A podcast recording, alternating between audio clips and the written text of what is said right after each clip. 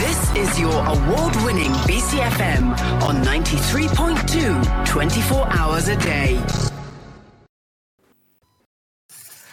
And today we have a very exciting interview with a bit of a legend amongst some of the uh, environmental movement. Rob Hopkins, um, one of the founders of the transition movement, an author, a long term activist and campaigner, a speaker, and now here to tell us all about, yeah, sort of everything that has he's done, including the transition movement, if that's not something you've heard of before, as well as other projects on the horizon.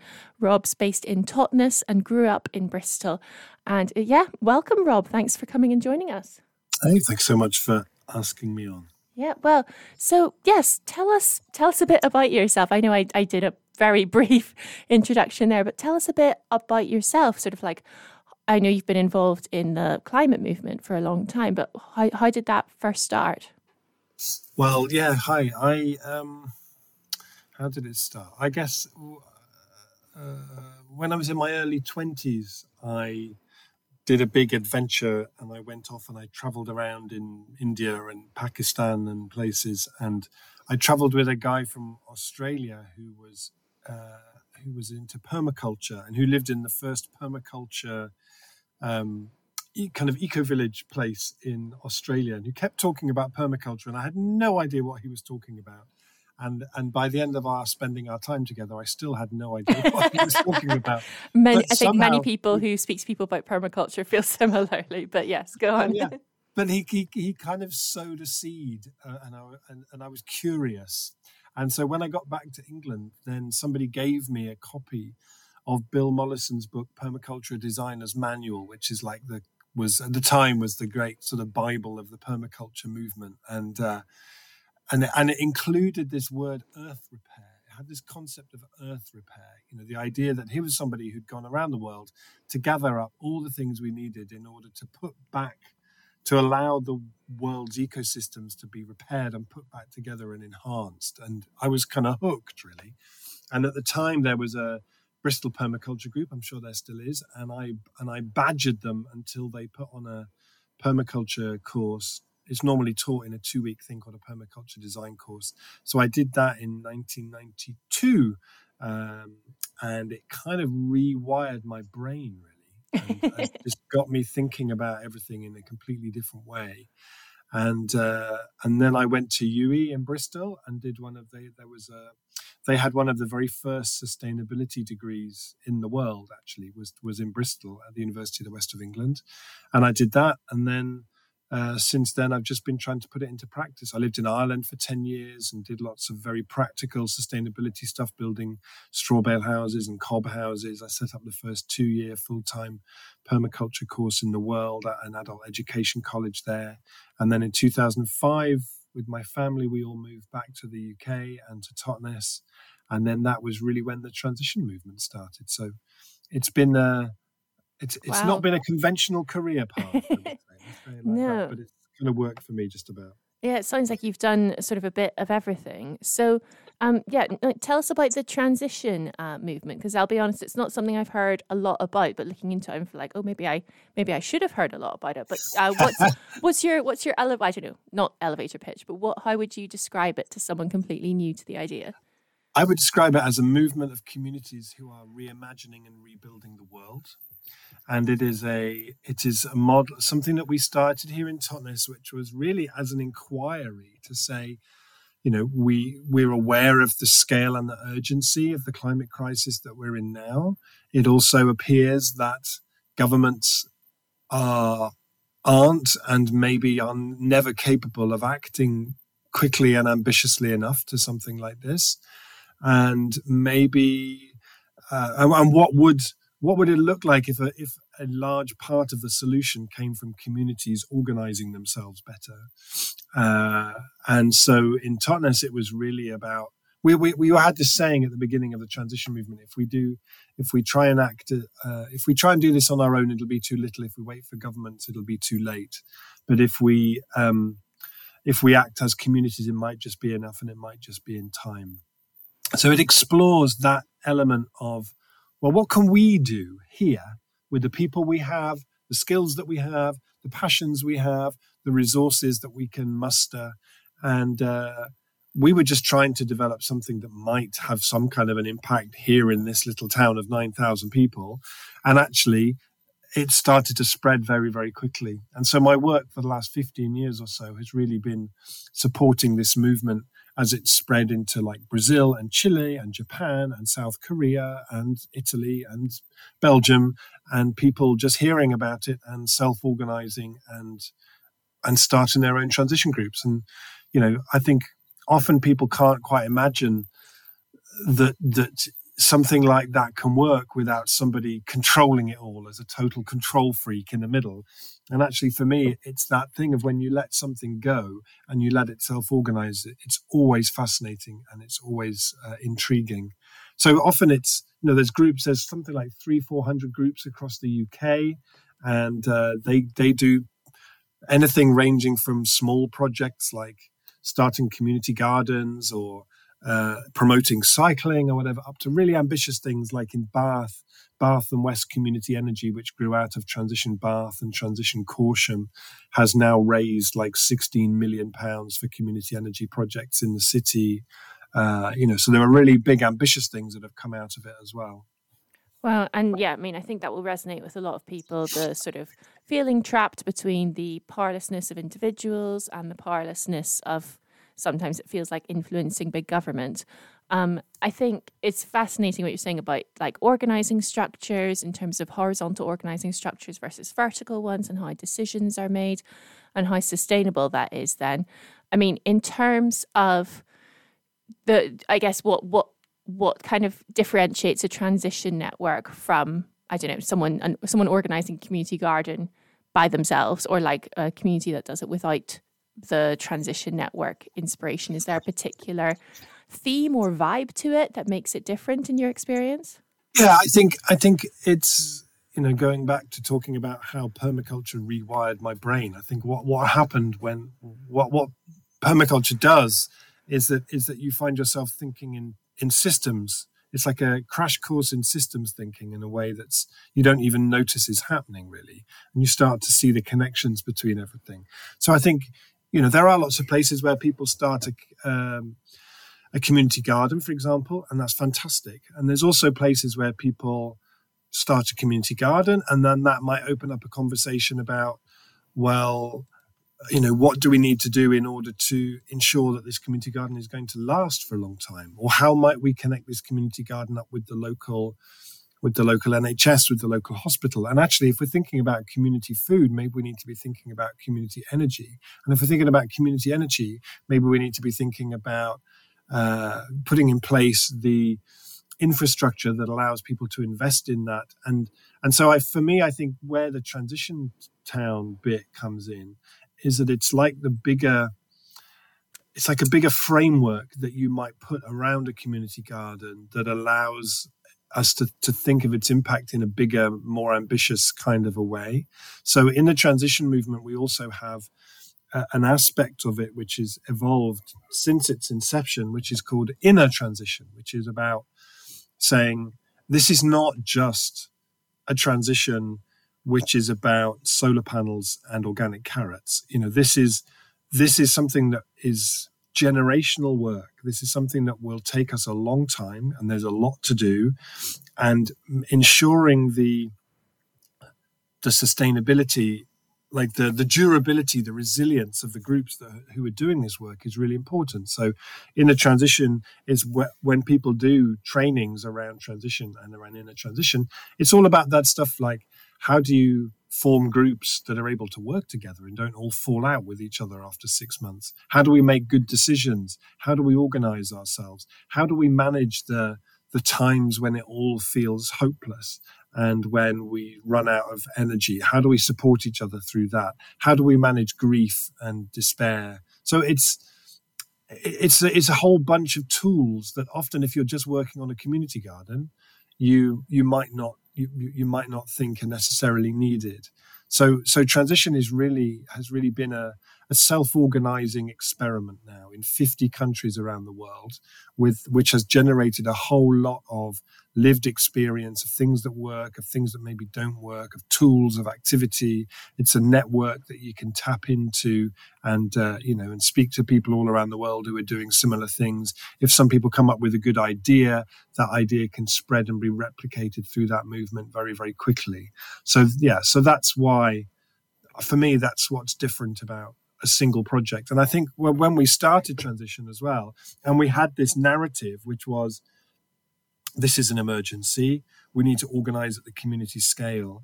This concept of transition uh, gave a kind of created a sort of an umbrella where whether people were doing community gardens, community energy projects, whatever they were doing, mm, and they might have just thought they were doing some random thing out on on their own. It gave a sort of a story uh, and a context within which they fitted, and they oh, that's what we're doing. We're kind of a transition sort of a thing uh, which was also really nice to see. Yeah, and it sounds like the um, the net, as you say, it's being a network and people being able to contact, you know, others across the world who are going through similar, yes, maybe struggling in similar ways or coming up against similar barriers is maybe one of the values of it. And I think you provide training as well, don't you, for people who are setting up their own group or wanting to learn more about this way of doing things. Yes, there's a there's um, a thing called transition launch, which is the training for people who want to get started. Which distill it's like a two day training, which distills down all the learning. Uh, and I would just say that for, for England and Wales now, there is an organisation called Transition Together, which is uh, which supports transition the transition movement in England and Wales. And in, we're just about to launch uh, some seed funding. So, so local groups can apply for up to ten thousand pounds of funding for projects. So, if you go online and search "Transition Together," you can find out about trainings, but you can also find out about um, this funding round that we're doing, which can be used to to to bring in trainers as well. It can be used for all sorts of different things. Well, so quite fascinating there. Um, and so moving on, so you, you haven't obviously sat, you haven't sat still. You've been doing quite a lot aside from you know helping run this whole thing. Um, what you were telling me off air earlier about something you've got coming up called the Atmos Project. Um, that's a local thing, and that's very ambitious. Can you tell us a bit more about that? Yeah, so all across this country and you know around Bristol as well, there are many places where there are brownfield sites. So a place where a company would run a business until it wasn't profitable anymore, a factory or whatever sort of thing, and then they would just leave. And those abandoned industrial sites are everywhere, and developers don't tend to touch them because they're more expensive to develop because you have to get all the buildings off the site and deal with contamination and stuff. And so here in, in Totnes, probably the most ambitious thing to come out of the transition movement and other other groups here is something called uh, Atmos Totnes, which is anybody who's ever been to this town and arrived here by train will know that next to the station there's a big old uh, derelict industrial site, which used to be the biggest employer in the town. It was a big milk factory, closed in 2007. And since then, the community have been working to become the developer, inspired by Coin Street Community Builders in London, which is the biggest community led development project in the country. Um, and, and by the belief that we could do that down here. And it's a long story, but we basically uh, reached a point with the with the owners, Dairy Crest, that said that we would become the developer. We ran a consultation in a town of 9,000 people that took ideas from more than 4,000 people.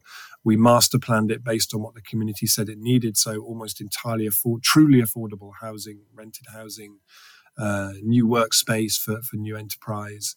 Uh, you know, we, we, and then we used a power that the government gave to communities called a community right to build order, which said that if you had a referendum, that would get you planning permission. So we had a referendum. 86% of local people voted for, who voted voted for it to go ahead. Uh, and then sorry, so the, did, did you get the local council to host the referendum? Sorry, or is it something you organised yes, yourself? Oh, yes, wow. so, so, so, the local council have to support the process, yeah, and mm. then and then we had a referendum, and then um, and then the last stage of it was that we would then buy the site from the owner, and in 2020, when we were a day away from signing a contract we had spent eight months negotiating, the owners told us, actually, we've sold it to somebody else. Oh no! Yeah, we sold it to a private company from Essex who oh, make oh, no. mastics.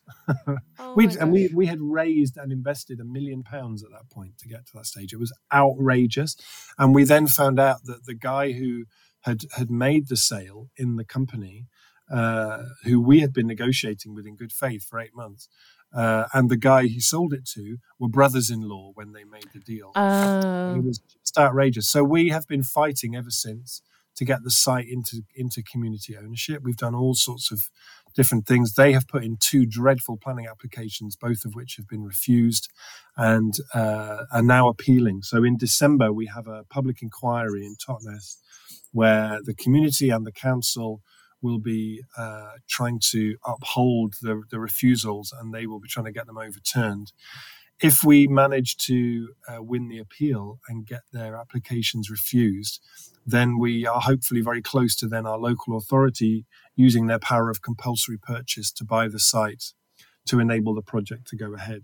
So it's a really, really important initiative because there are communities up and down the country in a similar situation where development is something that happens to them rather than something that happens by them. And they sit surrounded by brownfield sites that are a dangerous magnet for antisocial behavior and just a wasted opportunity. So we, we continue to put a lot of time and effort into this project because it matters for this town, but it also really matters nationally in terms of what people think is possible when they think of, of development and land use. Yeah, in terms of setting a precedent as well. Yeah. Goodness. Yeah. yeah. I mean, that sounds like quite the epic struggle. I could foresee it being made into a film someday. It'll, it'll make a fantastic Netflix series one day. It's got some great villains.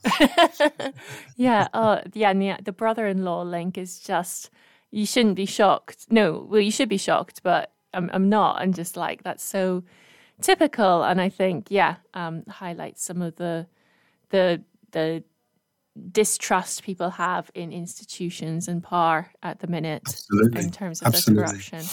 Wow. Absolutely. Oh, well, good luck with all that. That sounds. Thank you. Watch quite, this space. Quite the epic battle. Do let us know. Um, if I don't see it in the news, do let us know once you have the result, and um, so we can so update much. listeners. uh, yes. Yeah, and so yes, a, you've got a couple. I mean, yes, as if this wasn't enough, you have a couple other things on the go. So you've also um, started doing a podcast regularly. Is that right?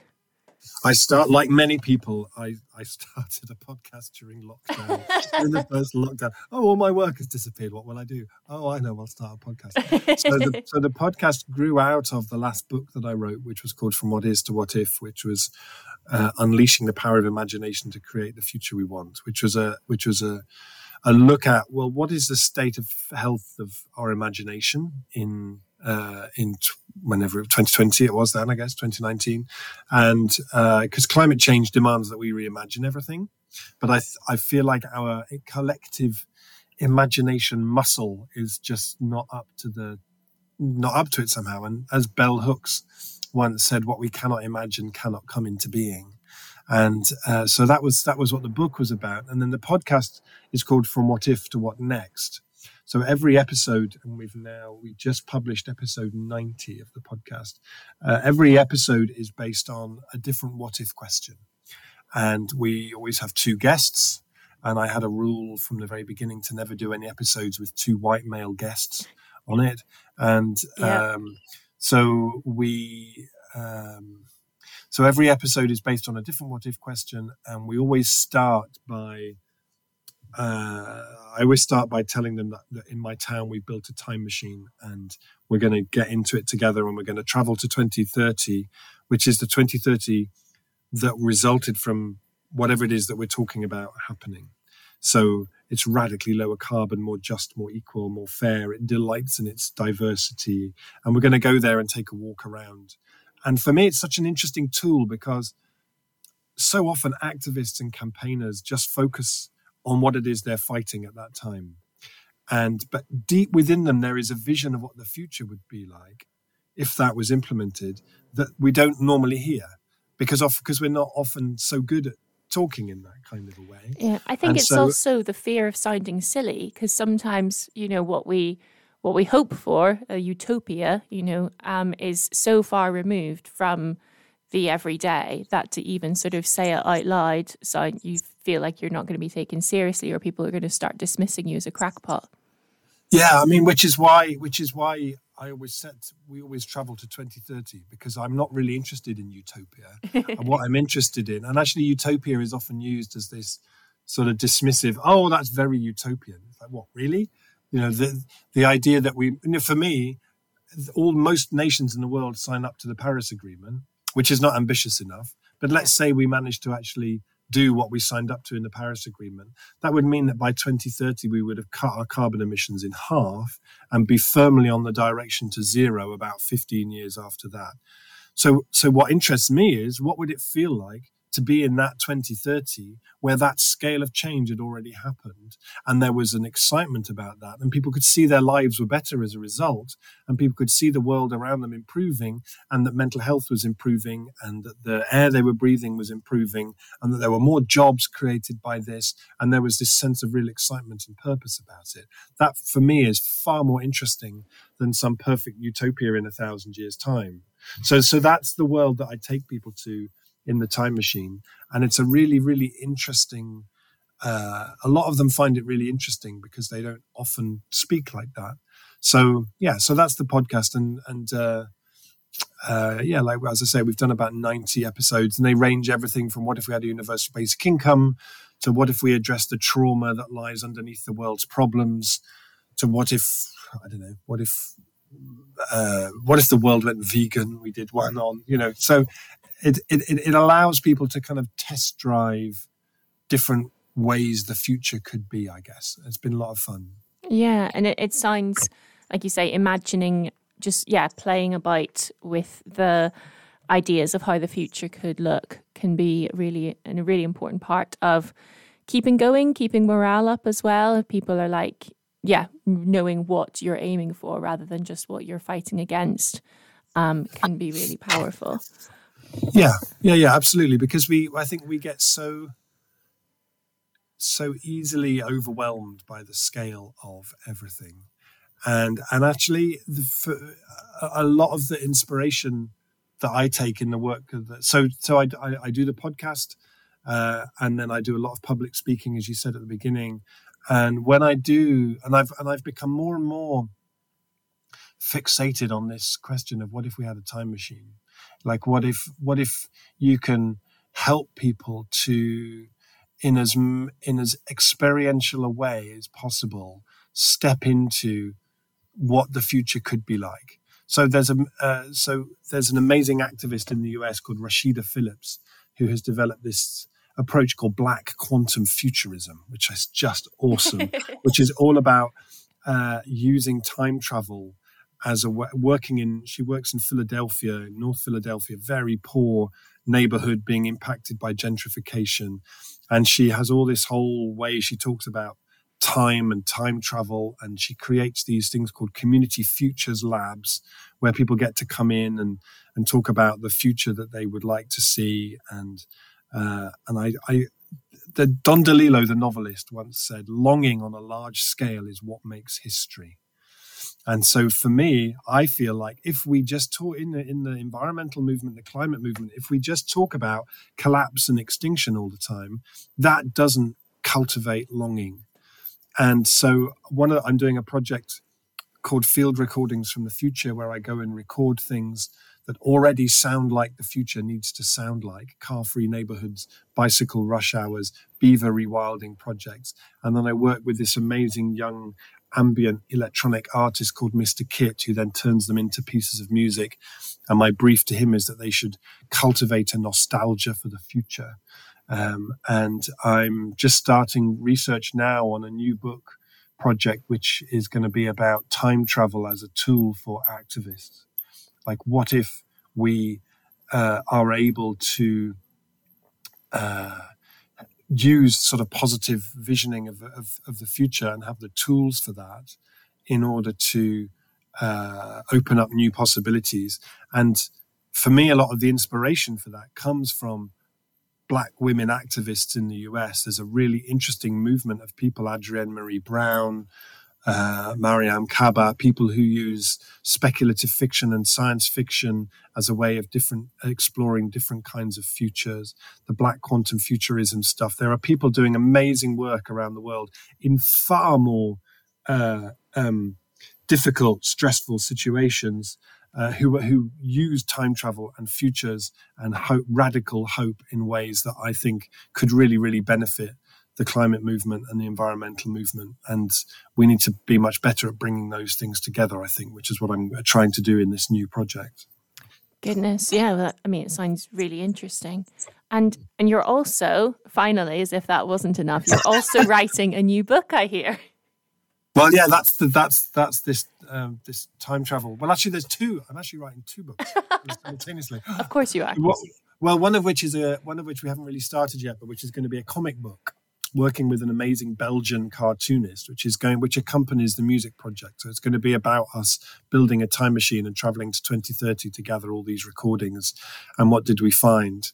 But then the the book book is is is about this idea of time travel as a as a tool for activists, and uh, and I'm doing some really fascinating interviews with people who are doing amazing work on this, and what's the neuroscience as well about when we allow ourselves to imagine the future. There's an amazing.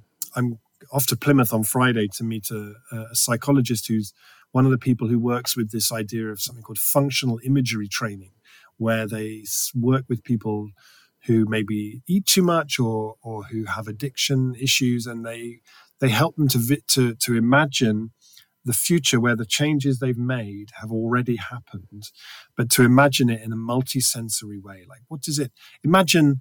You've really cracked it in terms of having a habit where you go running every morning. Imagine running in the and you can feel the sun on your skin and you and you're out under the trees or imagine stepping out of the shower after you've done that and the endorphins kick in. And so people can attach multisensory images to it and can attach an emotion to it as well. They can really imagine what they will be feeling like at that time and what it does, it creates a, a, kind of a new north star in their lives. And the research on on that people change habits and then stick to those changes uh, in a really extraordinary kind of a way. And so I'm really interested in what does it look like if we apply that to to climate and to the changes that that, that we have to make and the way that we talk about this. Um, yeah, so it'll be uh, basically I'm researching between now and Christmas and then writing until next summer, and it'll be out sometime early 2024, and it'll be yeah, it'll be a, it'll be a, it'll be slightly more bonkers than books I've written before because it's going to be about like time travel and all of that sort of stuff. But uh, uh, yeah. I think I hope people will enjoy it. No, but I think the psych- the psychology of these things and the psychology of implementing changes is a fascinating one and probably something the environmental movement hasn't quite studied enough. So it would be it will be really interesting to read that and sort of see how you know how how are people inspired, what inspires people, what keeps them going. Um, because I think also the climate change can seem like such a broad goal, and it re- working on it. Um, being an activist can take up so much uh, time and energy that to keep your motivation going, I think having something concrete to focus on, to imagine, can be really powerful. And I think that's a, a balance that we don't always get right in the climate movement. So that will be really yeah. interesting. I mean, I, I, I, always, there's some amazing, there's a, an activist called, um, uh, no, uh, uh, an artist called Camille Turner in Canada who does this amazing work about slavery that's called uh, the Afronautic Research Labs, where she takes a space and lights it in a particular way. And then she has all of these kind of laminated uh, documents from the 1800s um, about slavery because everybody knows about the slave trade in the US. Less people know about it in Canada, but there was a big slave trade in Canada, which has sort of disappeared from the historical record. So she finds all of these documents and lays them out. And then people come in and just sit and look through them and are able to start to piece together in their minds what happens adverts of people offering rewards for slaves that have run away or slaves for sale auctions coming up or wills where people are leaving their slaves in their wills and all this sort of stuff and her role is that she plays a time traveler from the future who is just there to observe people making these discoveries. So she dresses in this particular sort of white stuff, uh, white kit clothes, and then with this sort of head thing on. And she stands in her and somebody else. They just stand in the corner as the Afronauts who've come from the future to observe this. And it's a very beautiful, powerful, kind of moving way that she works. And it, I always think, you know, if somebody was to, if you could go back in time, you'd want to go and sit next to Rosa Parks on that bus, which must have been terrifying for her to do that and sit next to her and go, do you know what? This is so important that you're doing this. And you don't know this now, but in 10 years, there's going to be a Civil Rights Act passed in this country inspired by what you're doing in this moment. And thank you so, so much for doing this. And I wonder, you know, whether in the climate movement, there's a role for us to, for some people to better play that future role, because for so many people, it feels very lonely and frightening to be doing that activism. You look at people doing just stop oil work at the moment. I mean, really emotionally impactful work and to have to bring the future into that space that says no no no what you're doing is is absolutely the right thing to be doing. And when we look back from 20 years in the future we salute and honor the, the work that you do now. I think it adds in a kind of a dimension that can otherwise be missing from the work that we do. Wow. Yes. Well i mean that that sounds fascinating. So yeah I, if people want to uh, hear about if people want to listen to the podcast or follow your work, keep uh, on top of when the book's coming out, what's the best way for people to follow you, stay on top so of the news? You can, so you can find the podcast on what do they say? Everywhere you get your podcast. but, but, but also, if you if you felt like if you listen and you enjoy it then it really helps when people subscribe at patreon.com slash from what if to what next and then you get bonus episodes and you get it the second it comes out and it really helps us to, to make them uh, but if you look at robhopkins.net you can find there's a whole lot of stuff on there and then i'm on I'm Rob in transition on Twitter. I refuse to call it X. Same, and, same, same. And uh, and I'm on various other Instagrams and things. So you can find me there as well. Lovely. And is there anything else? Thank you so much. I mean, this has been really, really interesting. Lots to think about. Is there anything else you'd like to leave with our listeners? Any final words? Um, um, I part of the the research that I'm doing for this book is that there will be a chapter about an incredible jazz musician in the 60s and 70s called Sun Ra, who who, um, if people haven't heard of Sun Ra, go to YouTube and look up Sun Ra. And he was this extraordinary person who told a story about himself where he said, uh, I'm not a human being. I'm another order of being. I'm actually an angel from Saturn. And all of his band dressed in these extraordinary kind of space costumes, but like all the time, that's what they would wear if they needed to pop down the corner store for a, for a pint of milk. And uh, he was this incredible sort of everyday utopian. I read somebody described him once as an everyday utopian, which I think was beautiful. And he once said, uh, We've tried the possible and it failed, and it's now time to try the impossible. And so I'm I'm a great believer that we need to be much more um, embrace the impossible in the work that we do, in the movements that we do, and uh, the Institute for the Future in the US on their window it says something like uh, any um, any solution for the future that doesn't seem at first ridiculous.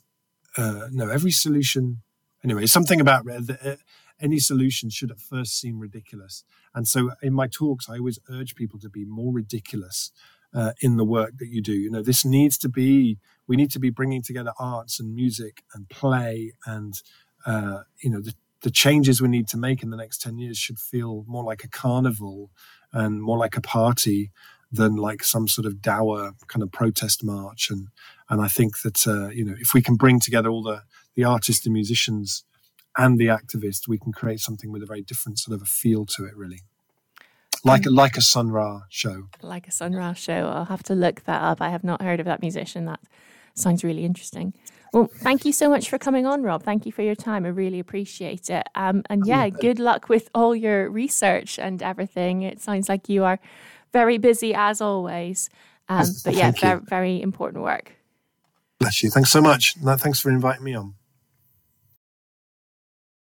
This is the podcast version of One Love, One Planet, the award winning environmental radio show, broadcast every Tuesday at 11am on BCFM radio, available on 93.2 FM, on digital radio, and on the BCFM website. The show was produced and presented by Shona Jemphrey. You can find us on Twitter at Shona Jemphrey and at BCFM Radio.